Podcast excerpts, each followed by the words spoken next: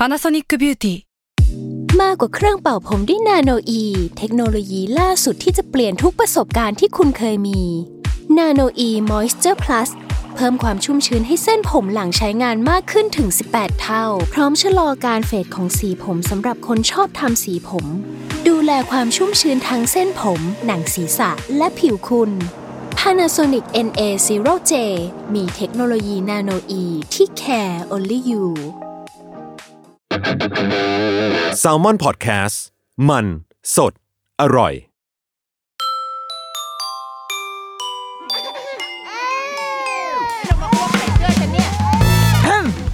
เดอะรุกี้มัมคุณแม่มือสมัครเลี้ยงกับนิดนก สวัสดีค่ะ The Rookie Mom คุณแม่มือสมัครเลี้ยงกับนิดนกค่ะ ได้รับคำถามมาจากทาง inbox อีกเช่นเคยนะคะ หลังๆนี้เป็นแบบตอบคำถามใน inbox ก็ดีนะ ยังคงยืนยันว่าชอบมากเพราะว่าไม่ต้องคิดหัวข้อเองอามีเป็นคุณแม่ค่ะ ส่งเข้ามาคือเขาถามก็ไม่เชิงถามคือแค่แค่แนะนำเหมือนบอกว่า อยากจะให้พูดเกี่ยวกับเรื่องการใช้หน้าจอ ของเด็กๆบ้าง ซึ่งมันก็สอดคล้องกับที่พิ่งอของ EP ก่อนหน้านี้เนาะที่เราเราจริง ๆ ก็เป็นความตั้งใจประมาณหนึ่งเหมือนกันว่าอยากจะมา refresh เรื่องนี้อีกทีหนึ่ง คือจังได้ว่ามี EP เมื่อนานมาแล้วอะค่ะ เคยพูดเรื่องการใช้หน้าจอไปแล้วแหละ แต่ว่าตอนนี้ก็ก็ผ่านมาเป็นปีแล้วผ่านมาเป็นปีแล้วเราก็เราเองก็มีประสบการณ์ใหม่ เกี่ยวกับเรื่องนี้เหมือนกันค่ะ แล้วเราว่าคำถามเรื่องหน้าจอเนี่ยมันค่อนข้างคลาสสิกมาก ๆ คือไม่ว่าจะเป็นปีไหน ลูกโตไปแล้วเท่าไหร่ มันก็ยังยังคงต้องมีความกังวลใจที่คาใจคุณพ่อคุณแม่อยู่เสมอๆแหละ เลยคิดว่าเออเราเรามา refresh เรื่องนี้กันหน่อยก็ดีเหมือนกัน อย่างที่เมื่ออสัก EP หนึ่งเนาะ EP ก่อนหน้านี้ที่เราพูดเรื่องผลสำรวจใช่ไหมคะ ผลสำรวจของทางแอปมาลิ ที่คุยกับคุณแม่มือใหม่ เก็บคำตอบจากคุณแม่มือใหม่ ว่าเกี่ยวกับเรื่องการใช้หน้าจอ แล้วเออมันก็เป็นผลที่เซอร์ไพรส์เหมือนกันว่าคุณแม่ส่วนใหญ่กว่า 70%ประมาณ 77 นะถ้าถ้าจำไม่ผิด มีความเชื่อว่าการใช้หน้าจอหรือว่าการแบบเรียนผ่านแอปพลิเคชันในต่างๆเนี่ยจะช่วยเสริมสร้างพัฒนาการให้ลูกได้ ซึ่งเราเรารู้สึกว่าอันเนี้ยในในตัวคอมเมนต์ของทางแอปพลิเคชันมารีเองอะค่ะก็ยังเขียนว่า เราจะพยายามทำงานให้หนักขึ้น เพื่อที่จะสร้างความเข้าใจให้กับคุณพ่อคุณแม่ว่าจริง ๆ แล้วเด็ก ๆ มีโอกาสในการสร้างพัฒนาการผ่านทางช่องทางอื่น ๆ อีกมากมายอะไรอย่างที่ไม่ใช่ทางหน้าจอเนาะแล้วก็บวกกับแนวทางปฏิบัติจากทางองค์การอนามัยโลก WHO ก็ค่อนข้างที่อย่างที่เล่าให้ฟังนะว่ามันเป็นบาร์ต่ำที่สุดที่ยอมรับได้ก็คือก่อนสองขวบไม่ควรใช้หน้าจอเลย และหลัง สองถึงสี่ขวบเนี่ยใช้ได้วันละเต็มที่ไม่เกินหนึ่งชั่วโมงหมายถึงว่าไม่ใช่ครั้งละหนึ่งชั่วโมงด้วยนะคะ แต่เป็นการเก็บรวบรวมสะสมในรายวันเนี่ยเปาะแปะปุปะพี่โปะเนี่ยรวมรวมกันแล้วหนึ่งชั่วโมง รวมกันวิดีโอคอลรวมการดูคลิปวิดีโอต่างๆ ไม่ควรเกินหนึ่งชั่วโมง และต้องมีผู้ใหญ่นั่งอยู่ข้างๆด้วย อันนี้คือแนวทางที่เป็นเหมือนบาร์ที่ต่ำที่สุดต้อง remark เอาไว้นะ เพราะจริง ๆ แล้วเราส่วนตัวเราเราก็เคยได้คุยกับอาจารย์นักวิชาการด้านเด็กอะไรเงี้ยค่ะ ก็พูดค่อนข้างตรงกันว่า คือถ้าเป็นไปได้ก็อยากให้ delay ให้ได้นานที่สุด คือไม่ต้อง follow WHO ก็ได้ เพราะว่าคือด้วยความที่มันเป็น WHO เนาะมันเป็นองค์กรที่ทำงานกับทั้งโลก ซึ่งคนทั้งโลกมันมีบริบทฐานะบริบทสังคมที่ไม่เหมือนกัน ดังนั้นการที่จะพูดอะไรที่มันอุดมคติมาก ๆ เช่น ไม่ควรดูเลยถึงห้าขวบไม่ควรดูเลยอย่างเงี้ยเราก็คิดว่ามันมันทำไม่ได้ในความเป็นจริงเนาะมันมันมันค่อนข้างจะแบบอุดมคติเกินไป ดังนั้นหน้าที่ของ WHO ก็เลยทำได้แค่เหมือนบอกบาร์ที่ต่ำที่สุดที่ยอมรับได้เฉยๆแต่ว่ามากกว่านี้เป็นสิ่งที่แต่ละบ้านอาจจะนำไปปรับใช้กัน โอเค กลับมาที่ เคยคุยกับนักวิชาการต่างๆเนี่ยค่ะ คือเขาก็ค่อนข้างเชียร์ให้ไปในทางที่ว่าถ้าเราสามารถดีเลย์ให้มันนานที่สุดได้ช้าที่สุดได้เนี่ย น่าจะส่งผลดีมากกว่า ในที่นี้คือไม่ใช่ว่าแบบโอ้โหปฏิเสธไปเลยนะอืมอันนี้เป็นสิ่งร้ายแต่ว่า อยากให้พ่อแม่นึกถึงออปชันอื่นก่อน ที่จะเป็นหน้าจอให้ได้นานที่สุด เช่นถ้าแบบโหตอนนี้ลูกไม่กินข้าวไม่อยู่นิ่งเลย เอาหน้าจอมาวางฟักเอาไว้ ข้างหน้าแล้วก็สอนกินข้าวอย่างเงี้ยเอะเราได้ลองวิธีการอื่นแล้วหรือยัง เราได้ลองแบบแนวทางลองเปลี่ยนอาหารหรือว่าทำบรรยากาศในโต๊ะให้มันน่าอร่อยขึ้น หรือว่าชวนกันพูดคุยอะไรคือมันยังมีวิธีการอีกมากมาย อันนี้ตามคำแนะนำของคนที่อยู่ในฝั่งที่เชียร์ให้มันมันช้าได้มากที่สุดก็จะดีนะคะ เราก็ถามว่าทำไม เพราะว่าอะไร สิ่งที่คุณครูอาจารย์บอกมาเนี่ยก็คือเขาบอกว่า เราควรจะให้เวลากับการฝึกทักษะ EF อะกลับมาที่คำว่า EF กันอีกครั้ง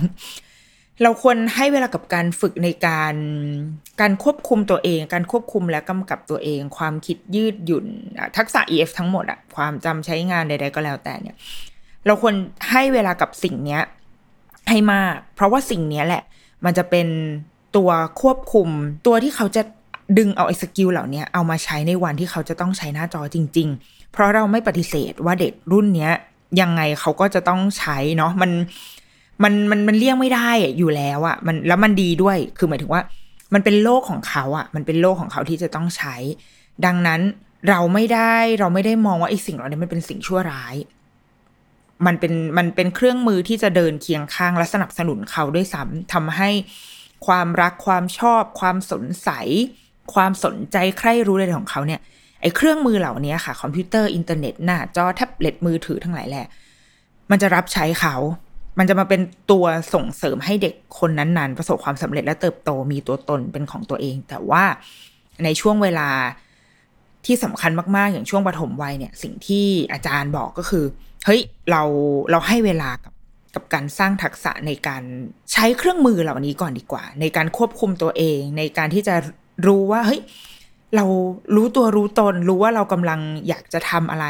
เราต้องการอะไรแล้วเราเข้าไปเปิด พอเปิดไปดูอันนี้จบปุ๊บก็คือจบ เพราะว่าฉันต้องการรู้อันนี้คืออย่าไปหลงไหลกับการแบบสักเจสใน YouTube ซึ่งเราใครเป็นเรานี่แหละ คนที่ EF ต่ำที่สุดก็คือใครแม่ เพราะว่าพ่ายแพ้พ่ายแพ้ต่อการสักเจสที่อยู่ข้างๆ ด้านขวาใน YouTube เสมอ พอเข้าไปแล้วแบบ ไม่สามารถหยุดได้ในคลิปเดียวถูกไหม อันนี้คือพวกเรา เรายอมรับ ว่ามันเพลิดเพลินจริง ๆอะยิ่งสมมติเข้าไปดูคลิปดาราที่ชอบอย่างเงี้ยมันก็จะสักเจสขึ้นมาเรื่อยๆ แล้วก็โอ้ยได้เห็นป้าของเราทำนู้นทำนี่เราก็จะแฮปปี้ไปต่างๆ นานาใช่ไหมคะเด็กๆก็เหมือนกันแหละ ถ้าเกิดว่าเขาไม่มีทักษะที่จะสามารถเฮ้ยหยุดหยุดได้แล้วมึงแล้วไปทำอย่างอื่น หยุดแล้วไปกินข้าว หยุดแล้วออกไปเล่นดีกว่า หยุดแล้วไปช่วยแม่กอกน้ำใส่ตู้เย็น อย่างเงี้ย คือถ้าเขาไม่มีทักษะเหล่านี้เขาก็จะหลงไหลวนเวียนไปอยู่กับไอ้หน้าจอกับแอปพลิเคชันเหล่านี้ และเขาจะออกมาไม่ได้ ดังนั้นช่วงปฐมวัยจึงสำคัญที่สุดคือการสร้างทักษะในการกำกับและควบคุมตัวเองต่างหาก อันนี้คือแนวทางอย่างกว้างมาก ๆนะคะ ที่ได้คุยกับหลักวิชาการด้านปฐมวัยเนาะแล้วก็เขาให้มาแบบนี้ ซึ่งเราค่อนข้างเห็นด้วยนะ ส่วนตัวเราเองอะคะ่ะ ก็พยายามที่จะดีเลย์ให้ได้นานที่สุดเหมือนกัน ก่อนหน้านี้ไม่เคยอ่าไม่ได้ให้ดูเลยเลยแบบก็เลยจริง ๆอะ่ะเต็มที่ก็คือมีการวิดีโอคอลเวลาป้าป้ากลับบ้านช้าหรือว่าโทรหาคุณย่าโทรหาคุณยายอย่างเงี้ยมีก็จะใช้แค่นี้แต่ว่าการดูแบบวิดีโออะไรพวกเนี้ยการตรงการ์ตูนที่เขาฮิตๆกันอะ่ะไม่ไม่เคยดูแล้วเราอะ่ะพบว่ามันข้อดีอย่างหนึ่งก็คือมันไม่เปลืองเราด้วยเว้ยคือ คือเมื่อไหร่ก็ตามที่ลูกรู้จักพวกตัวการ์ตูนที่มันแบบ ที่มันฮิตๆกันอะ่ะมันจะเริ่มนำมาซึ่งความความอยากได้อยากมีอยากเป็นขึ้นมา มันจะมันจะเริ่มแบบ อยากได้เสื้อลายนี้ อยากได้แบบสินค้าลายนี้ มันก็จะนำไปสู่ความล้มละลายของทางแม่ถูกไหมแล้วก็บางทีเห็นเนาะเห็นลายแล้วก็จะอ๋อลายของของแท้สวย แต่บางทีของไม่แท้มันก็ราคาดีไงแต่ว่าลายมันจะมีความ และลูกก็มักจะชอบเลือกลายที่มันแบบอืม เสื้อผ้ามันอย่างเงี้ยตัดภาพกลับมา อันนี้คือพื้นแบบก่อนหน้านี้นะ ที่เราที่เราทำมาค่ะ ก็คือ จนถึงประมาณสามขวบเนี่ย แทบไม่ได้ไม่ได้ให้ดูเลยอย่างที่บอกคือใช้เฉพาะการวิดีโอคอลคุยเท่านั้น จนตอนที่เขาสามขวบ มันก็เป็นโควิดรอบแรกเนาะแล้วก็การเรียนการสอนส่วนหนึ่งคือมันไม่ใช่การเรียนการสอนหรอกมันเป็นมันเป็นช่องทางที่เขาจะติดต่อสื่อสารกับโรงเรียนเนี่ย มันเกิดขึ้นผ่านหน้าจอ ดังนั้นเราเลี่ยงไม่ได้ละ มันถึงมันถึงเวลา แล้วเราก็รู้สึกว่า โอเค คือเขาอ่าถ้ายึดตามบาร์ที่ต่ำที่สุดของ WHO ก็คือเขาใช้มันได้แล้ว เราก็เลยคิดว่าน่าจะพร้อม คิดว่าน่าจะพร้อมประมาณหนึ่งบวกกับ แนวทางที่โรงเรียนให้มาเนี่ยมันก็ไม่ได้ใช้อย่างหักโหม คือเป็นการเข้าซูมเพื่อมาเจอคุณครูมาร้องเพลง ร่วมกันแล้วก็จบวันละประมาณเต็มที่ยี่สิบนาที แล้วก็รู้สึกว่ามัน ก็น่าลองคือลองได้คือไม่ไม่ลองไม่ได้ด้วยเพราะว่าไม่มีทางอื่นแล้ว ก็เลยให้เขาดู ก็ผ่านมาได้แต่ว่าโชคดีว่ามันไม่ได้ยาวนานถูกไหมคะ คือโควิดรอบนั้น อยู่กันตั้งแต่เดือนประมาณเท่าไหร่นะเมษาจนถึงสิ้นเดือนมิถุนาถ้าจำไม่ผิดก็ประมาณสองสาเดือน แล้วก็หลังจากนั้นเขาก็เข้าโรงเรียนก็ไปโรงเรียนตามปกติ ก็ไม่ได้ใช้หน้าจออีกก็ก็จบกันไป จนกระทั่งมารอบนี้อีกครั้งหนึ่ง ตอนนี้เขาสี่ขวบ เพิ่งจะสี่ขวบ เลี่ยงไม่ได้อีกเช่นกันอะมันมีมันมีรอบรอบเล็ก ๆ ตอนนั้นรอบเล็ก ๆ ตอนต้นปีใช่ไหมคะ ต้นปี 2564คลัสเตอร์สมุทรสาคร ก็กลับมาใช้หน้าจอประมาณหนึ่งเดือน ก็สั้นมากแค่หนึ่งเดือน แล้วก็เอ่อเหมือนครั้งนั้นมันมันยังมีความแบบควบคุมได้บางอย่างอะดังนั้นที่โรงเรียนก็เลยไม่ได้ใช้แค่หน้าจออย่างเดียวคือมีการไปเจอกันแบบออนไซต์ด้วย คือยังไปโรงเรียนได้อาทิตย์ละหนึ่งวันอะไรแบบเนี้ยมันเลยค่อนข้างจะ ยังเบสอยู่บนความสัมพันธ์แบบมนุษย์มนุษย์อยู่คือยังไม่ได้อยู่กับหน้าจอมากเกินไป แล้วก็บวกกับว่า ในระหว่างนั้นก็ไม่ได้ให้ดู ก็ยังเหมือนเดิมว่าไม่ได้ให้เปิดกระตรงการ์ตูนอะไรดูเลยอยู่ดีนะ เออคือเขาก็ยังเขาไม่ได้รู้สึกขาดอะคือมันไม่ใช่ว่าแบบ เอ้ยลูกมาเราหรืออยากจะดูมิกกี้เมาส์อะไรคือเขาก็ไม่ได้ไม่ได้มาร้องขออะไรอะคือเขายังมีความสุขอยู่กับการเล่นอะไรที่มีอยู่ในบ้านของเขาได้ เราตัวเราเองก็เลยไม่ได้คิดว่า เราจะต้องหยิบยื่นอะไม่ได้ต้องแบบ introduce ให้ว่าแบบลูกจ้ามาดูนี่สินี่คือเอลซ่าเราไม่ไม่ได้รู้สึกว่ามันจะต้องไม่ต้องเป็นเราก็ได้ที่ไปนำเสนอ ยกเว้นว่าวันหนึ่งเออเขาอยากรู้เอง หรือว่า อ่า สิ่งที่ใช้มันจะเริ่มเข้ามาประกอบกัน เช่นแบบว่า มีครั้งหนึ่งเขาสนคือตอนเล่นเล่นอะไรกันสักอย่างนึงไม่รู้ค่ะ แล้วก็เราก็พูดขึ้นมาว่า เฮ้ยนันนนที่นันนนทำมาเหมือนส่งแฟกซ์เลย แล้วลูกก็หันมามองหน้าแบบ what the fuck is the fact คือแบบแฟกคืออะไร ซึ่งขนาดเอาคนรุ่นรุ่นไม่ต้องรุ่นเด็กขนาดนี้หรอก เด็กวัยรุ่นอะ อาจจะยังไม่รู้จักแฟกเลยด้วยซ้ำเพราะมันมันจากเราไปแล้วเนาะ ถ้าไม่ใช่ว่าเราอยู่ที่ญี่ปุ่นนะนะ เราก็เลยแบบเออเออมาเดี๋ยวแม่เปิดให้ดู ก็เปิดใน YouTube คือเราจะใช้การใช้อีคลิปวิดีโอเหล่านี้ให้มันตอบสนองกับความอยากรู้ เช่นเขาอยากรู้เรื่องนี้เอาโอเคเปิดให้ดู เพื่อให้เห็นว่าโอเคแฟกเป็นอย่างนี้นะหน้าตาเป็นอย่างนี้เด็กมันก็อึ้งไปเลยเว้ยนนนมก็แบบ อะไรเนี่ยมีแบบกระดาษไหลวืดออกมา แต่เราคิดว่า อาจจะไม่ได้ตื่นเต้นมากเพราะมันคล้ายๆเครื่องปริ้นที่บ้านแหละถ้าถ้าเอาแค่แบบลักษณะภาพเนาะมันต้องเห็นของจริงอะ่ะมันไม่มีของจริงมาให้ดูก็เปิดให้ดูขึ้น อันเนี้ยคือขอบเขตในการใช้ ทีนี้พอมารอบนี้ค่ะ ยาวนานมากโควิดรอบนี้ตั้งแต่เมษายนจนถึงนี่เท่าไหร่แล้วอะนี่กันยาแล้วอะกี่เดือนแล้วสี่ห้าเดือน มันค่อนข้างยาวนานมาก ๆ แล้วก็หลาย ๆ โรงเรียน โรงเรียนเรียนอินเตอร์เนี่ยมันตรงกับช่วงปิดเทอมพอดีเขาก็รอดใช่ไหมก็หยุดไปแต่ว่าจริงๆเด็กอินเตอร์ก็หักโหมเหมือนกันนะ คือโชกโชนอะผ่านการเรียนออนไลน์มาอย่างค่อนข้างโชกโชนเหมือนกันเพราะว่าทัมมิ่งเขามันค่อนข้างแบบตรงกับไอการระบาดของโควิดพอดีเนาะแล้วเราก็ได้ยินคือมันที่อย่างที่โรงเรียนลูกอะค่ะ ก็จะมีช่วงที่แบบให้พ่อแม่ได้แชร์ รวมถึงเวลาไปฟังตามวงต่างๆอะไรเงี้ยก็จะเริ่มเริ่มได้ยินปัญหามากขึ้นจากคุณพ่อคุณแม่เหมือนกันว่า ด้วยความที่พ่อแม่หลาย ๆ คน เราเราเชื่อว่าพ่อแม่รุ่นใหม่ ๆ เนี่ย พยายามหลีกเลี่ยงหน้าจอกันมาเป็นเวลานาน แต่ด้วยสถานการณ์นี้การเรียนออนไลน์การต้องใช้หน้าจอดูนิทานที่โรงเรียนส่งมาซูมกับคุณครูเพื่อน ๆ เนี่ย มันเหมือนเราเรานำเสนอสิ่งนี้ให้กับลูกให้กับนักเรียนของเราอะไปแล้ว จากเดิมที่เขาไม่เคยใช้ตอนนี้เขาต้องมาใช้ และทีนี้พอเขามาใช้ปุ๊บมันก็ เอ้ามันก็ดีนี่หว่า มันก็บางคน มันบางคนมันมีภาวะความเลยเถิด เช่นพอเปิดอาจจะอาจจะเปิดจาก iPad แล้วก็บวกกับประสบการณ์ดั้งเดิมที่ลูกเคยสังเกตว่าโอ้เวลาแม่เล่น iPad เข้าแอปนี้ กดอันนู้นอันนี้แล้วก็จะเจอคลิปนี้ มันก็มีความเลยเถิดที่แบบเล่นต่อไปเรื่อยๆ เปิดนู่นเปิดนี่ดูไปเรื่อยๆ ก็เลยเกิดเป็นปัญหาที่ว่าเอ้ยลูกเริ่ม เริ่มใช้สิ่งนี้แล้วหยุดไม่ได้ เริ่มติดเกมเริ่มแบบว่า เริ่มเล่นเกมได้แล้วก็แบบ หยุดไม่ได้แล้วอะไรแบบเนี้ย คือเริ่มได้ยินได้ยินปัญหาแบบเนี้ย เพิ่มขึ้นมาเยอะเหมือนกัน ซึ่งอันนี้ไม่มีทางแก้ให้นะคะแค่อยากมาเล่าให้ฟังเฉยๆว่า เออมันมีจริง ๆ แต่เราก็ เออเข้าใจเข้าใจคุณพ่อคุณแม่จริง ๆ ว่ะ มันเหนื่อยมากเลยนะ กับการที่เราอยู่กับลูกทุกวันทั้งวันแบบเนี้ย เราต้องการเวลาที่เป็นอิสรภาพบ้างอะ่ะ คือเราต้องการเวลาที่ขอแม่นั่งเฉยๆแล้วก็แบบ นั่งตุยอะเขานั่งแบบมองฟ้าแล้วฉันจะไม่รับรู้อะไรอีกแล้วอย่างเงี้ยแบบปล่อยโหมดจิตว่างไปเลย แล้วก็ลูกขอเชิญ enjoy ดื่มด่ำไปกับการ์ตูน Peppa Pig ที่แม่นำเสนอ เชิญ กดสตาร์ทแล้วก็เริ่มไปเลยอย่างเงี้ยมันช่วยเราได้เยอะ เอ้ยเราเข้าใจมากๆเลยนะ มันมันมันง่ายมากแล้ว คือในช่วงเวลาปกติอะเวลาเราเหนื่อยอะเราจะมีเวลาที่เรา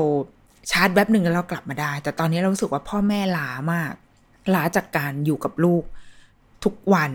ล้าจากความเครียดจากงานล้าจากความกังวลเรื่องโรคภัยไข้เจ็บที่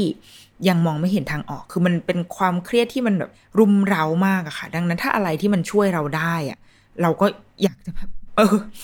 ฉันยอมแล้ว เอาเลยลูกเชิญเต็มที่กูไม่เอาแล้ว กูไม่ฟังหมอประเสริฐอะไรเงี้ยเราเรารู้สึกแบบนั้นนะซึ่งเราเข้าใจมากเลยเว้ยเลยอยากจะแชร์เหมือนกันว่าอย่างล่าสุดเนี่ยค่ะ ความที่ไม่เคยให้ดูให้ใช้อะไรมาก่อนนอกจากการปฏิสัมพันธ์กับที่โรงเรียนเนาะแล้วก็อย่างที่โรงเรียนก็ยังเหมือนเดิม คือเขาจะ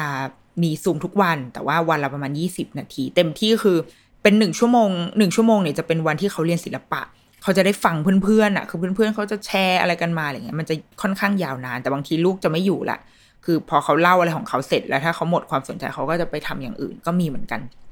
แต่ว่าความอัตราการใช้จาก โปรแกรมที่โรงเรียนที่เขาส่งมาให้เนี่ย เราว่ามันค่อนข้างเรารับได้นะ อยู่อยู่ที่วันละประมาณเฉลี่ยแล้วคือครึ่งชั่วโมง แค่นี้แล้วก็แล้วก็ตัดจบ ดังนั้นเราเราไม่ค่อยกังวลเท่าไหร่แต่ว่า มันมีมันมีเหมือนกันเนาะและมีคุณเพื่อนเราหลายคนแบบเพื่อนคุณแม่ที่ลูกอยู่ไวัยใกล้ ๆ กันเนี่ยค่ะโหเรียนกันจริงจังเหมือนกันนะ บางคนเรียนตลอดทั้งครึ่งเช้า บางคนเรียนทั้งเช้าและบ่าย คืออาจจะมีช่วงเบรกบ้าง แต่ว่ามีทั้งเช้าและบ่าย แล้วก็เป็นอนุบาลแบบที่ไม่ไม่ได้ interact อะค่ะ คือเป็นการเรียนแบบเหมือนเป็นคลิปวิดีโอที่อัดมาอะไรเงี้ย มันก็คือเท่าที่ได้ยินมานะเขาบอกว่ามันง่ายกับทางคุณครูเหมือนกันที่ไม่มันง่ายมันก็คงง่ายจริงอะก็คือสอนไงก็อัดเทปเทปแห้งไป แล้วก็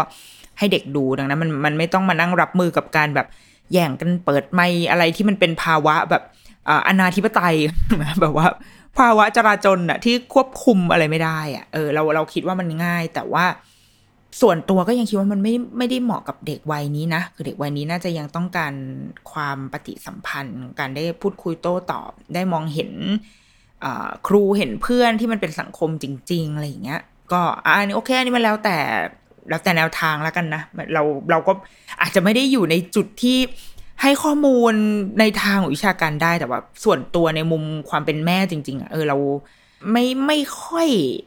เห็นด้วยกับทางนี้เท่าไหร่อะตัดกลับมา พาที่ไปโรงเรียนก็โอเคจบไป เขาก็ยังเข้าร่วมโปรแกรมได้แล้วเราก็พบว่าเขาเอนจอยนะ เรารู้สึกว่าอย่างลูกเราอะค่ะ แล้วว่าเขาขาดสังคม แล้วว่าเขาเขาคงคิดถึงภาวะ คือนนนพื้นฐานเป็นคนค่อนข้างเป็นสาวสังคมประมาณหนึ่งอะคือเป็น เป็นคนที่ happy เวลาที่ได้เจอผู้คนอะไรแบบเนี้ย ดังนั้นตอนนี้เขาขาดเว้ยไม่ได้เจอคนในในชีวิตจริงอะดังนั้นพอเวลาเขาได้เข้าซูมอะค่ะ มันเลยเป็นชีวิตชีวาของเขาอะมันเป็นพื้นที่ที่เขาแบบโอ้ yeah happy แล้วก็นางก็จะพูดพูดเยอะพูดแยะ แต่ว่ามันก็จะมีปัญหาเหมือนกันแบบเด็กบางคนที่ก็ปรึกษาคุณครูว่า เออ ลูกไม่ยอมเข้า ลูกไม่ยอมพูด ลูกไม่ยอมตอบ คุณครูก็จะบอกว่า มันไม่เป็นไรเลย เพราะว่าเด็กแต่ละคนไม่เหมือนกัน และการที่เด็กไม่ได้ตอบในหน้าจอซูมเนี่ย คุณครูก็ไม่ได้ตัดสินว่าเขามีพัฒนาการที่ไม่ดีหรือว่าเป็นเด็กที่ไม่มีทักษะทางสังคมอะไรแบบเนี้ย เพราะว่ามันคือหน้าจอเขาไม่สามารถที่จะไว้ใจ เราเข้าใจเลยนะ บางทีเราเราซูมกันกับแบบบริษัทเราประชุมอะไรเงี้ย บางทีเรายังไม่อยากเปิดหน้าจอเลยด้วยซ้ำถูกปะแบบเราไม่อยากให้ใครมาเห็นหลังบ้านของเราอะไม่อยากให้เห็นแบบฉากหลังที่รกรุ่งรัง ไม่อยากให้เห็นหน้าที่ยังไม่ได้แต่งของเราอะไรเงี้ยเราเรารู้สึกว่าเด็กก็น่าจะมีพื้นที่มีมีมีอาณาเขตของเขาเหมือนกันที่ว่าเขาไม่สบายใจกับการทำไมฉันต้องคุยกับหน้าจอวะ เขาอาจจะยังไม่เชื่อ อาจจะยังไม่มองเห็นคนที่อยู่ข้างหลังจอนั้นจริง ๆ ก็ได้ ดังนั้นสำหรับ ที่ปรึกษาคุณครูนะคะ คุณครูก็จะบอกว่ามันไม่เป็นไรเลยมันมันขึ้นอยู่กับจังหวะของเด็กแต่ละคนจริง ๆ แล้วก็เด็กหลายคนก็มีคุณคุณพ่อคุณแม่ปรึกษาว่า เวลาเขาสมมติเขาฟังเข้าซูมกันหรือว่าฟังนิทานที่ครูส่งมาเนี่ยเขาชอบเขาฟังเขาเล่นเขาโอ้ยอยู่บ้านนี่ก็คือ happy enjoy มาก แต่ว่าพอถึงเวลาที่ต้องเข้าห้องซูมจริง ๆ เข้าห้องอเหมือนโฮมรูมกับคุณครูเพื่อนๆนะคะไม่พูด แล้วก็ไม่อยากเปิดกล้อง แล้วก็ไม่อยาก ไม่ทักใครเลยอะไรเงี้ยคุณครูบอกว่าสิ่งที่เขาอยู่ที่บ้านนั่นแหละ คือตัวเขาสิ่งที่เขาแบบร้องเพลงพูดถึงเพื่อนพูดชื่อคุณครูฉอเลาะต่าง ๆ นานา อันนั้นแหละคือสิ่งที่เป็นข้อมูลที่ดีมากที่พ่อแม่มอบให้ครูได้ แล้วครูจะได้รู้ว่าอ๋อโอเค เด็กเขารับแล้ว เขารับเรื่องราวเหล่านี้เขาไปแล้วเขารับคุณครูเข้าไปในใจเขาแล้ว แต่ว่า การที่เขาจะไม่พูดอะไรผ่านหน้าจอเนี่ย ไม่ใช่เรื่องที่ จะต้องกังวลจนเกินไปเลยอะ่ะ มันมีความเขาเพิ่งอยู่บนโลกนี้มาสามสี่ปีอะ่ะนะมันเป็นไปได้ว่าเขาเขาไม่ชอบเขาไม่ชอบอ่าช่องทางนี้เขาไม่ชอบวิธีการแบบนี้ เขาไม่สบายใจที่จะทำแบบนี้ดังนั้นมันมันค่อนข้างเป็นเรื่องส่วนตัวของเขามากๆเนาะ อันนี้เป็นเป็นอีกหนึ่งเรื่องที่จะแชร์เหมือนกันกับคุณพ่อคุณแม่ที่ตอนนี้อาจจะยังมีปัญหา เรื่องว่าลูกดูแบบไม่จอยเลยอะ่ะ เออว่าเราอาจจะอาจจะต้องถอยออกมานิดนึงเหมือนกัน แล้วก็อีกหนึ่งอย่างก็คือ ที่คุณครูบอกคือเราไม่ควรไปเร่งเร้าเขาด้วยนะ คือถ้าเขาอยากพูดก็ก็ให้พูดแต่ถ้าไม่อยากพูดก็ไม่เป็นไร เออ คืออย่างหลังจากเขาใช้อีซูมเนี่ยมาได้ประมาณแบบสามสี่เดือน คือนางก็จะเริ่มรู้แล้วว่าการกดเปิดไมค์การกดยกมือทำยังไง แต่ว่าเวลาเข้าโปรแกรมคือเรายังเป็นคนเข้าให้อยู่นะ เพราะว่าอย่าเพิ่งรู้ เดี๋ยวเดี๋ยวรู้แล้วมันเข้าเอง ก็เลย ก็เลยยังเข้าให้อยู่ แล้วก็ เราสามารถปล่อยได้ประมาณหนึ่งเขาบอกว่าโอเค คุณแม่ขอแบบคุณแม่ไปเข้าห้องน้ำนะเขาก็จะจัดการตัวเองได้ ถ้าเขาอยากพูดเขาก็จะเปิดไมค์ถ้าเขารู้สึกพูดจบแล้วเขาก็จะปิดไมค์อยากพูดเมื่อไหร่ยกมืออะไรอย่างเงี้ยคือเด็กเขาจะมีระเบียบวินัยในของตัวเองค่ะ เราคิดว่าถ้าลูกเราสามารถทำได้แบบนี้ เราเชื่อว่าเด็กส่วนใหญ่ทำได้อะเราปล่อยให้เขาตัดสินใจเองเลยก็ได้ ไม่ต้องแบบพูดไหมลูกตอบไหมลูกอะไรเงี้ยเพราะว่าคุณครูจะมีช่วงว่าอ้าวเด็กๆยกมือ เราก็จะถามว่าเออถ้าอยากยกมือนะต้องกดยกมือนะ แล้วก็ให้กดเองคือว่าถ้าเป็นแต่ก่อนเราอาจจะกดให้ใช่ไหมยกมือไหมเขาก็จะแบบยกค่ะเรายกเราเราเรากดให้ แต่พอหลังๆก็จะคิดว่าเอ๊ะมันมันเป็นการที่กูไปชี้นำเขาปะวะอยู่ดีไปกดให้เขา แล้วพอกดให้เขาเอาเขาไม่ได้อยากพูดอะไรเงี้ย ก็เลยหลังๆเลย เลยสอนให้เขาทำให้เป็นว่ากดตรงไหน การยกมือคืออะไร การเปิดไมค์อยู่ตรงไหนการปิดไมค์อยู่ไหนการออกจากห้องทำยังไง แล้วก็เอาไปคิดเอาเองแล้วกัน ว่าอยากทำอะไร แล้วก็ให้เขาทำเราเราคิดว่า เรานั่งอยู่ข้างๆ แล้วก็แบบเฝ้ามองอาจจะสบายใจกว่าด้วย คือเฝ้ามองว่าเขาเขามี reaction ยังไง บางบางทีเขานั่งฟังเพื่อนพูดแล้วเขานั่งยิ้มหัวเราะอยู่คนเดียวอย่างเงี้ย เฮ้ยแสดงว่าเขาเขาก็มองเห็นเพื่อนของเขาอยู่ในหน้าจอนั้นอะมันก็ทำงานนะถูกไหมคือหมายถึงไอ้การใช้หน้าจอมันก็ทำงานกับหัวใจเขาอยู่ เราอาจจะไม่ต้องกังวลมากก็ได้ อะอันนี้เป็นเรื่องของการใช้ซูมกับการเรียน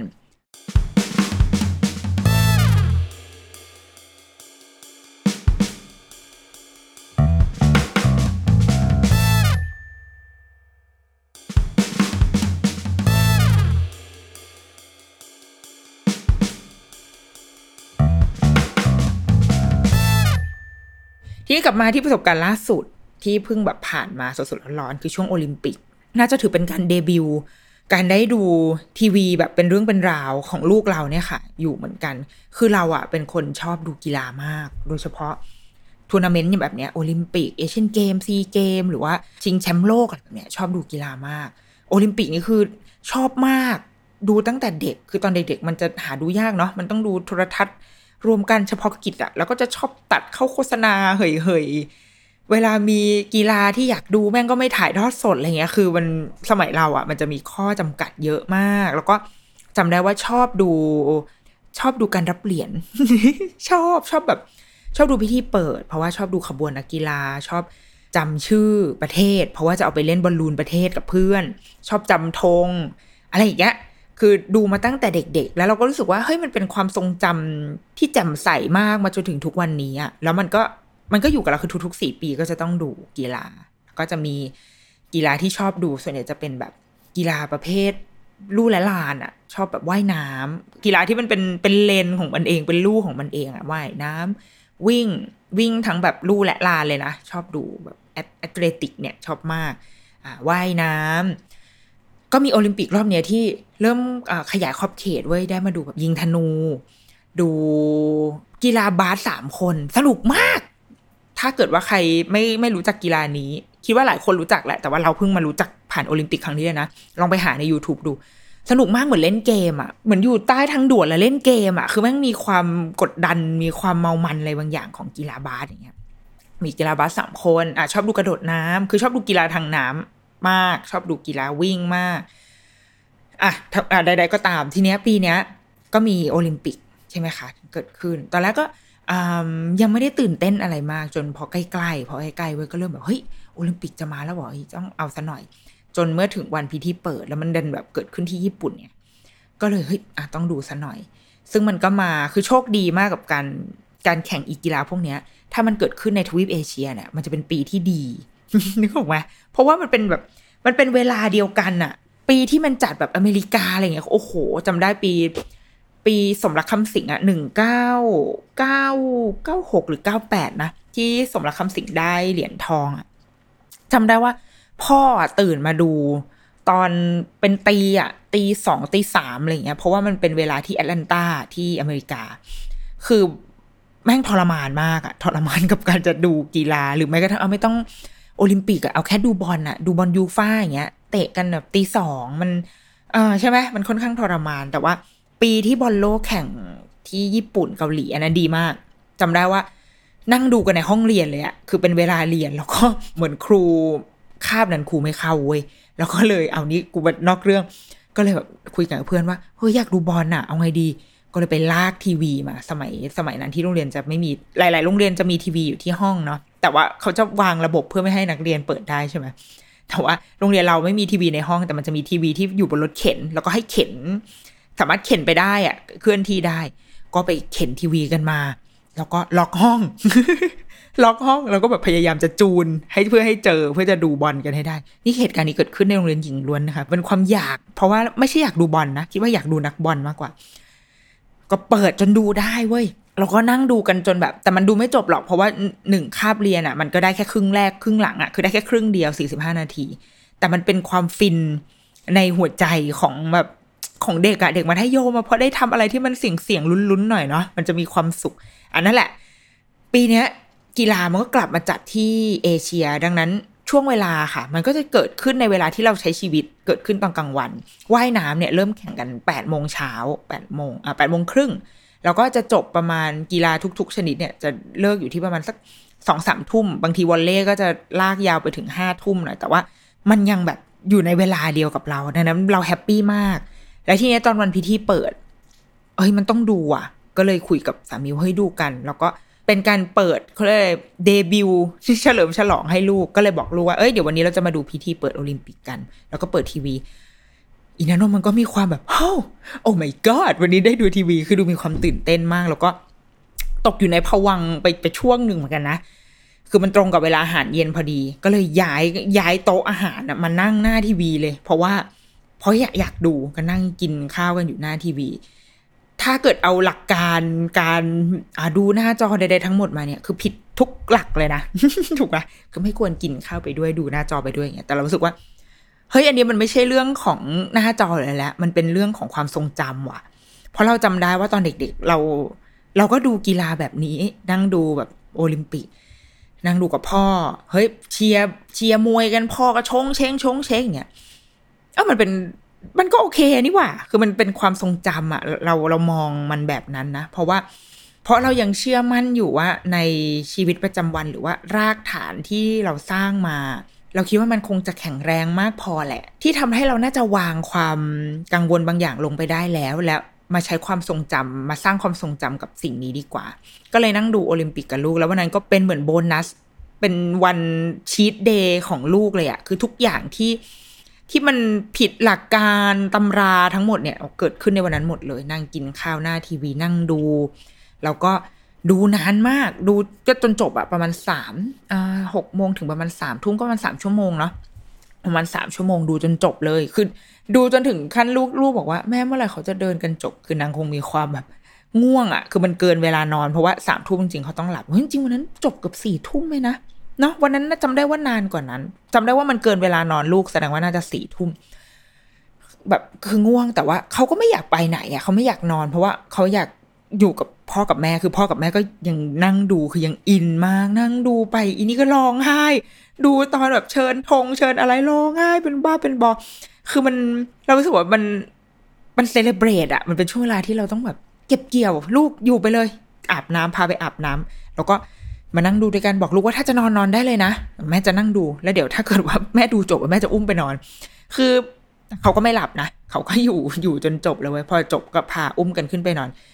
สี่ทุ่มเกือบห้าทุ่มอย่างเงี้ยแต่ว่าเฮ้ยเรารู้สึกว่ามันมันโอเคอะ่ะเขาคงจำได้ เราเชื่อแบบนั้น เราเชื่อว่า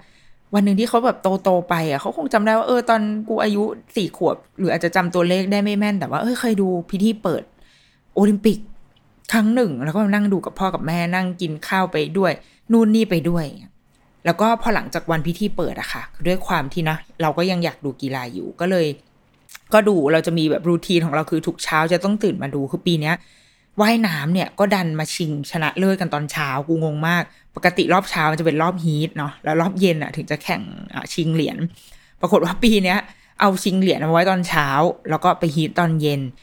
ดังนั้นทุกเช้าเราจะต้องตื่นมาดูการว่ายน้ำแปดโมงอ่าแปดโมงครึ่งลูกก็เลยจะรู้แล้วว่าเหมือนแบบแปดโมงครึ่งกูได้ดูทีวีนางนางก็จะลงมาด้วยแล้วก็มานั่งดูกับเรา แล้วก็ พอดูจบเราก็จะมีความแบบ อยากดูอะ คืออยากจะ explore ไปเรื่อยๆ เพราะว่าปีเนี้ยมันถ่ายทอดสดผ่านแอปอ่า AIS Play ใช่ไหมคะ แล้วก็มี 16 ช่องอะให้เลือกอะนี่เหมือนได้โฆษณาแต่ไม่นะ เพราะเพราะว่ามันผ่านไปแล้วไม่รู้จะโฆษณาอะไร มี 16 ช่องให้เลือกคือมันมีทุกกีฬาให้ดูอย่างนี้ดีกว่า ดังนั้นเราก็อยากจะดูไปหมดเลยคือมันมันตอบสนองความ อัดอั้นตันใจในตอนเด็กได้ดีมากเลยอะตอนเด็ก ๆ บางทีอยากดู บางทีไม่ได้อยู่ไม่ได้อยากดูประเทศไทยด้วยนะคืออยากดูประเทศอื่น แต่ว่ามันไม่ถ่ายไงมันถ่ายแค่ประเทศไทยอะมันก็จะเศร้าๆนิดนึง แต่ว่าปีเนี้ยคือมันดูแบบ ดูไปเลยอยากดูอะไรอะกีฬา surf ก็ยังได้ดูดูสเก็ตบอร์ดเรือแคนูเรือใบมันมันแบบมันเปิดโลกมากๆ เราก็เลยแบบ เปิดดู เปิดแบบเปิดวันแรกนี่คือเปิดแช่เลยนะเปิดทั้งวันเลยเปิดนั่งดู จนก็มานั่งทบทวนเหมือนกันว่า อืม มากไปปะวะ เริ่มรู้สึกว่า เยอะไปปะวะ เปิดแล้วลูกก็จะมีความไม่มีสมาธินิดนึงอะคือเหมือนเขาจะทำอะไรแล้วเขาจะแบบหัดแวบมามองอะไรเงี้ย เออ ก็เลยตอนหลังก็เลยเปลี่ยน strategy ตัวเองเหมือนกันว่า อ่ามึงต้องเลือกแล้วล่ะ อีนิโนว่ามึงอยากดูอะไร เพราะเอาจริงๆเราก็ไม่ได้ดูด้วยนะ คือการเปิดทิ้งไว้เนี่ย เราเองก็ไม่ได้ดู เราก็เราก็ทำอย่างอื่นเหมือนกันอะคือเราก็ แค่ฟังหรือบางทีก็ไม่ได้ฟังด้วยคือแค่เปิดให้มันเป็นแอมเบียนในชีวิตเฉยๆก็เลยมานั่งตั้งสติมาแล้วก็โอเค เราดูในสิ่งที่เราอยากดู ซึ่งผ่านไปสักสองสาวันเราจะเริ่มจับทางได้ละว่า กีฬาไหนมันจะมาช่วงเวลาไหน แล้วก็ไปดูพวกสเก็ตดูด้วยค่ะว่า เวลานี้จะมีกีฬานี้อะเราก็ดูเปิดดูหรือบางทีก็เปิดผ่านจอเล็กบ้าง เปิดผ่าน iPad แล้วก็นั่งดูตอนทำงาน อย่างเงี้ย แล้วก็ใส่หูฟังเอา ลูกก็จะไม่ได้รู้สึกว่า เขาจะต้องมาแบบสนใจมาใคร่รู้ด้วยคือนางก็จะมาเกาะขอบโต๊ะดูนิดนึง แล้วพอเขาหมดความสนใจเขาก็จะเดินไป แต่ถ้าวันไหนที่มันเป็นวันที่วันที่ชอบวันที่แบบเฮ้ยไม่ได้ต้องตั้งใจดูต้องดูจอใหญ่เอาก็ไปเปิด แล้วก็นั่งดูกับลูกสองอาทิตย์เป็นสองอาทิตย์ที่เหมือนเป็นช่วงเวลาพิเศษของของลูกเหมือนกันนะ ที่ได้ดูรวมถึงตัวเราเองด้วยเพราะปกติกลางวันเราก็ไม่เปิดทีวีใช่ไหมเป็นสองอาทิตย์ที่เฮ้ยได้แบบได้ ก็เข้าไปมีส่วนร่วมกับกีฬาโอลิมปิกกับเขาด้วยเลยไหนๆก็ออกไปเที่ยวไม่ได้ เราก็พบว่า เออมันก็มันก็โอเคนะหนึ่งคือเรารู้สึกว่าแน่นอนว่าเมื่อไหร่ก็ตามที่มีการเปิดทีวี เปิดหน้าจอขึ้นมาค่ะ ลูกสนใจ เขาอยากจะเดินเข้ามา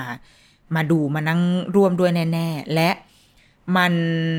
มันดูดเขาจริงอะเราคิดว่าดูดเขาจริง ๆ คือเขาก็จะมองบางทีเรารู้สึกว่ามองแบบ ไม่ได้ได้คอนเทนต์ด้วยนะ คือเป็นการมองแบบเมื่อไปแล้วอะ แต่ว่าแต่รู้สึกว่าต้องมองต้องมองมันต่อไปอะไรแบบเนี้ย คือเมื่อถึงจุดนั้นเราก็จะแบบ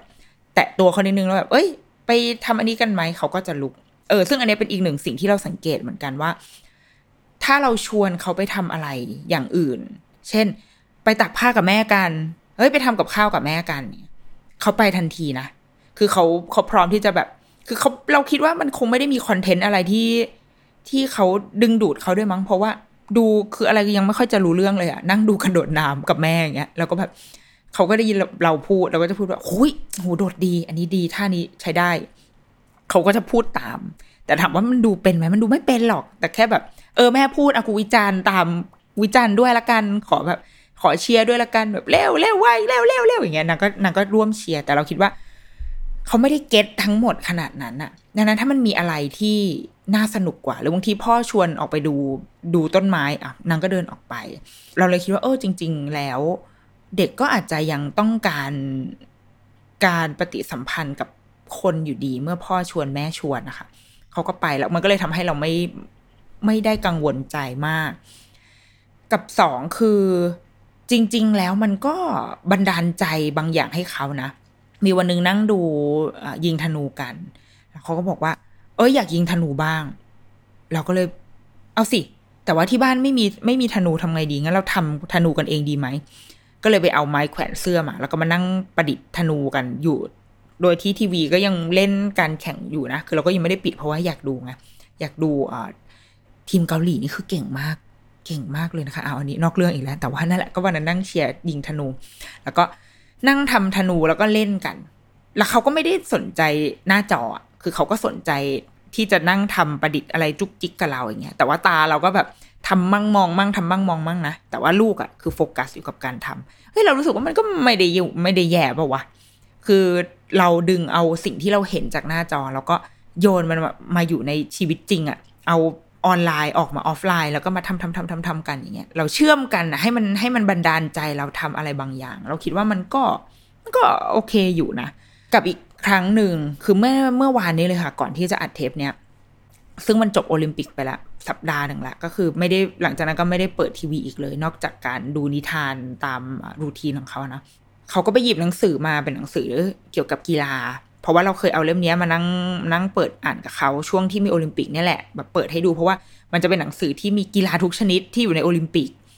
มีภาพเป็นภาพกราฟิกแบบน่ารักน่ารักหน่อย แล้วก็เปิดนั่งคุยกันว่าเอ้ยนี่เป็นอะไรอันนี้กีฬาอะไร เขาก็ไปหยิบหนังสือเล่มนั้นมาแล้วก็เปิดดูแล้วก็บอกว่าเฮ้ยอันนี้หนูเคยดู อันนี้ใช่ไหมที่เป็นเป็นกระโดดน้ำที่หนูดูกับคุณแม่แล้วบอกว่าใช่ใช่ใช่นี่ไง แล้วเขาก็เปิดไปดูมันก็มีกีฬาว่ายน้ำคุณแม่ทำไมคนนี้เขาแบบเขาไม่มีขาแต่ว่าเขาว่ายน้ำได้คือภาพในหนังสือเล่มนี้มันจะมีทั้งโอลิมปิกและพาราลิมปิกคือเหมือนในหนึ่งกีฬาเนี่ย คนที่มีร่างกายครบอะว่ายยังไง แล้วถ้าคนที่ไม่มีร่างกายอ่าไม่ครบเป็นแบบกีฬาหมวดคนพิการอย่างเงี้ยว่ายยังไงเขาก็จะถาม เออแสดงว่ามันอยู่ในความทรงจำเขานะเขาเปิดดูกีฬาเขาบอกเอ้ยนี่หนูเคยดูอ๋ออันนี้เป็นยังไง อันนี้เล่าให้ฟังหน่อยอย่างเงี้ยค่ะเขาก็เชื่อมโยงกับกับประสบการณ์ที่เขาได้ดูในในสองสัปดาห์นั้นนะเราคิดว่ามันก็มันก็ดีนะ หมายถึงว่าถ้าในชีวิตปกติจริง ๆอะค่ะเขาก็คงไม่ได้รู้จักกีฬาเหล่านั้นไม่ได้รู้จักการยิงธนู รู้จักการกระโดดน้ำหรือใดๆ เพราะมันไม่ใช่ภาพที่เราเห็นได้ในชีวิตประจำวันและ บางทีหนังสือก็พาไปไม่ถึง จริงเขาจะมีหนังสือเล่มหนึ่งเป็นเรื่องของคนกระโดดน้ำแต่มันจะไม่ได้กระโดดน้ำแบบทอมเดลี่อะที่กระโดดแล้วพอตีลังกาปุ๊กปักปุ๊กปักลงมา มันก็เป็นการเด็กเด็กกระโดดน้ำปกติอะคือ มันก็จะพาเขาไปเห็นภาพอะไรที่มันมันแปลกใหม่ หรือบางทีก็จะสอนเขาในไม่ได้สอนอะแสดงให้เห็นในเรื่องที่อาจจะซับซ้อน เช่นอย่างวันที่มีพิธีเปิดเนี่ยเขาก็จะได้เห็นคนที่แตกต่างหลากหลายมาก เขาก็เคยเห็นในหนังสือแล้วแหละ แล้วก็อาจจะเคยเห็นในชีวิตจริง เวลาไปไปเพลงกรุ๊ปยิ่งถ้าไปในโรงเรียนอินเตอร์ค่ะ เราจะได้มันจะค่อนข้าง diversity มากๆ และได้เห็นคนที่ค่อนข้างหลากหลาย แต่ว่าในอีกกีฬาโอลิมปิกเนี่ย ในภาพพิธีเปิดเนี่ย โอ้โห มันแบบมันหลากหลายมากเลยนะ มีคนตัวสีผิวแบบนี้ ทรงผมแบบนี้แต่งตัวแบบนี้คือมันมันหลากหลายมาก ๆ เขาก็ยังแบบมีการพูดว่าแบบ โห ถ้าเป็นคน ถ้าเป็นคนแบบนี้ไม่ให้เข้าบ้านเลยนะ เออ เขามีพูดเหมือนเหมือนกับ อาจจะเห็นคนที่สีผิว คนผิวสีอะแล้วเขาอาจจะรู้สึกไม่สบายใจแล้วเขาก็พูดขึ้นมา เออมันก็เป็นโอกาสที่เราเราพูดคุยต่อยอดกับเขาได้ว่าทำไมทำไมถึงคิดแบบนั้น เขาก็จะบอกว่า เหมือนเขาไม่ไว้ใจเราก็จะบอกว่าอ้าวหรอน้องจำคนนี้ได้ไหมเราก็จะพูดถึงหนังสือเขาที่มันจะเป็นคนผิวสีเหมือนกันนะคะเขาบอกว่าใช่เออจำได้ เออเนี่ยเขาก็เป็นเขาก็เป็นคนแบบนี้เหมือนกันเลย เขามีร่างกายอวัยวะทุกอย่างเหมือนเราเลยนะ แต่ว่าเราแค่สีผิวไม่เหมือนกัน คุณแม่กับป๊าสีผิวก็ยังไม่เหมือนกันเลย คนนี้อาจจะสีเข้มกว่า คนนี้สีอ่อนกว่าอะไรเงี้ย คือเราเราพูดคุยกับเขาได้ เพราะบางทีประเด็นเนี้ยในชีวิตปกติเราอาจจะอาจจะไปไม่ถึงเรื่องพวกนี้เหมือนกัน ดังนั้นเราว่า มันไม่ได้เลวร้ายมากขนาดนั้น แต่ถามว่ามันมันมันพร้อมที่จะดูดเด็กเข้าไปไหมมันพร้อมมาก แล้วมันมันมีโอกาสที่จะแบบอืมวืบไปได้เลยอะ ใช่ ถ้าเราปล่อยไหลอะเออ แต่ว่าสุดท้ายแล้วยังไงพ่อแม่ น่าจะยังเป็นหลักที่สุดของเด็กอยู่ดี เด็กน่าจะยังต้องการพ่อแม่มากที่สุดอยู่ดี แล้วก็ตอนนี้ผ่านมาหนึ่งสัปดาห์สองสัปดาห์เขาก็ไม่ได้ ไม่ได้เรียกร้องอะไรนะ ไม่ได้มีความแบบ อยากดูอีกอย่าง ย่างงุ้นอย่างนี้ ก็จบแล้วจบกันคือเราก็อธิบายให้เขาฟังว่าเขาเคยถามว่าอ้าววันนี้เราไม่มีโอลิมปิกแล้วเหรอเขาบอกว่ามันจบแล้วลูกกีฬาโอลิมปิกเขาจะแข่งกันประมาณสองอาทิตย์นะแล้วสองอาทิตย์เขาก็จบแล้วเดี๋ยวหนูรออีกสี่ปีเดี๋ยวมันจะมาใหม่ ไม่งั้นระหว่างนี้เราก็เดี๋ยวมีเอเชียนเกมหรืออะไรเราก็ค่อยดูกันแล้วกันเนาะเขาก็โอเคโอเค รับทราบ แล้วก็ก็จบไม่ได้มีการเรียกร้องอะไรมากขึ้น ดังนั้นเราเลยเหมือนมา refresh ละกันค่ะว่า จากก่อนหน้านี้ ที่ไม่เคยแบบดูเลย ไม่เคยแบบให้ดูอะไรเหล่านี้เลย ตอนนี้พอถึงเวลาที่เขาได้ดูแล้วก็คิดว่า ยังเป็นหน้าที่ของเราอยู่ที่ต้องแฮนเดิลที่ต้องจัดการกับการใช้ แล้วก็ยังต้องเป็นเราที่นั่งอยู่กับเขา แล้วก็มีสติรู้เท่าทันมันเสมออะเราคิดว่าแล้วมันมันคงไม่ใช่ตัวร้าย อันเป็นต้นเหตุของทุกสิ่งขนาดนั้นหรอก ถ้าเราถ้าเรา ใช้มันอย่างเข้าใจอะ่ะเออ แล้วก็บางที อย่างที่บอกมันเป็น มันเป็นความทรงจำว่ะ มันเป็น มันก็เป็นเครื่องมือหนึ่งที่เอาไว้สร้างความทรงจำของครอบครัวของของพวกเราอะ่ะ เออ ดังนั้น อย่าหวังพึ่งทุกอย่างจากหน้าจอ และอย่าให้หน้าจอเป็นตัวร้ายทุกอย่างเหมือนกัน สุดท้ายแล้วมันอยู่ที่เรา มันอยู่ที่คนใช้เนาะว่าเราจะเราจะใช้เขาอย่างไรให้ ให้ให้เกิดประโยชน์ สุดท้ายอย่างตอนเนี้ยรูทีนของของลูกอะค่ะก็คือเขาจะใช้หน้าจอในช่วงการเรียนเนาะช่วงเช้าประมาณครึ่งชั่วโมง ถ้าเกิดว่าวันไหนเขาอยากเข้าสองรอบ เขาก็จะใช้ครึ่งชั่วโมงบวกครึ่งชั่วโมงก็เป็นเป็นประมาณหนึ่งชั่วโมงสำหรับการการติดต่อสื่อสารกับทางโรงเรียน แล้วก็ทุกๆ ตอนเย็นหลังกินข้าวเนี่ย ตอนนี้เป็นรูทีนไปแหละเขาก็จะขอดูนิทานที่โรงเรียนส่งมาให้ โรงเรียนจะส่งนิทานมาให้สัปดาห์ละประมาณ สองเรื่องสามเรื่องเนี่ยค่ะเขาก็จะขอเปิดดู แล้วก็เปิดดูเสร็จก็จะขึ้นมาอาบน้ำอ่านนิทานนอนก็จะอันนี้คือปริมาณการใช้หน้าจอของของลูกเราเนาะวัยประมาณสี่ขวบ ซึ่งส่วนตัวเราแฮปปี้นะ ประมาณนี้กำลังโอเค แล้วในระหว่างวันก็ไม่ได้ ไม่ได้มีการเซาซีอะไร แต่ว่าอาจจะเป็นเราเองนี่แหละ ที่แบบเหมือนบางทีเปิดดูคลิปอยู่แล้วมันแบบเพลินๆแล้วลูกเดินมาเราก็แบบมาดูมาดูกับแม่ไหมน่ารักก็เปิดนั่งดูกับลูกมี อันนี้มีเหมือนกันแต่ว่า ไม่ได้ ก็คือค่อนข้างปล่อยมากขึ้นแล้วเอางี้ดีกว่า ปล่อยมากขึ้น แต่ก็ยังยังระแวดระวังอยู่ แต่ไม่ได้ตึงเครียดอะไรมากนะเพราะเรารู้สึกว่า เราได้เห็นแล้วว่าเขาจัดการมันได้ เขาเขารับมือกับมันได้และสุดท้ายคือลูกแค่ต้องการเราเขาไม่ได้ต้องการความบันเทิงจากหน้าจอเขาต้องการความบันเทิงจากแม่นี่แหละนะคะ โอเค ลูกเรียก ถ้าเกิดว่าได้ยินเสียงแววๆก็คือลูกเรียกอยู่ด้านล่างนะคะ ขอตัวไปหาลูกก่อนนะคะอะเดี๋ยวลูกกี้มัมสัปดาห์นี้ สวัสดีค่ะ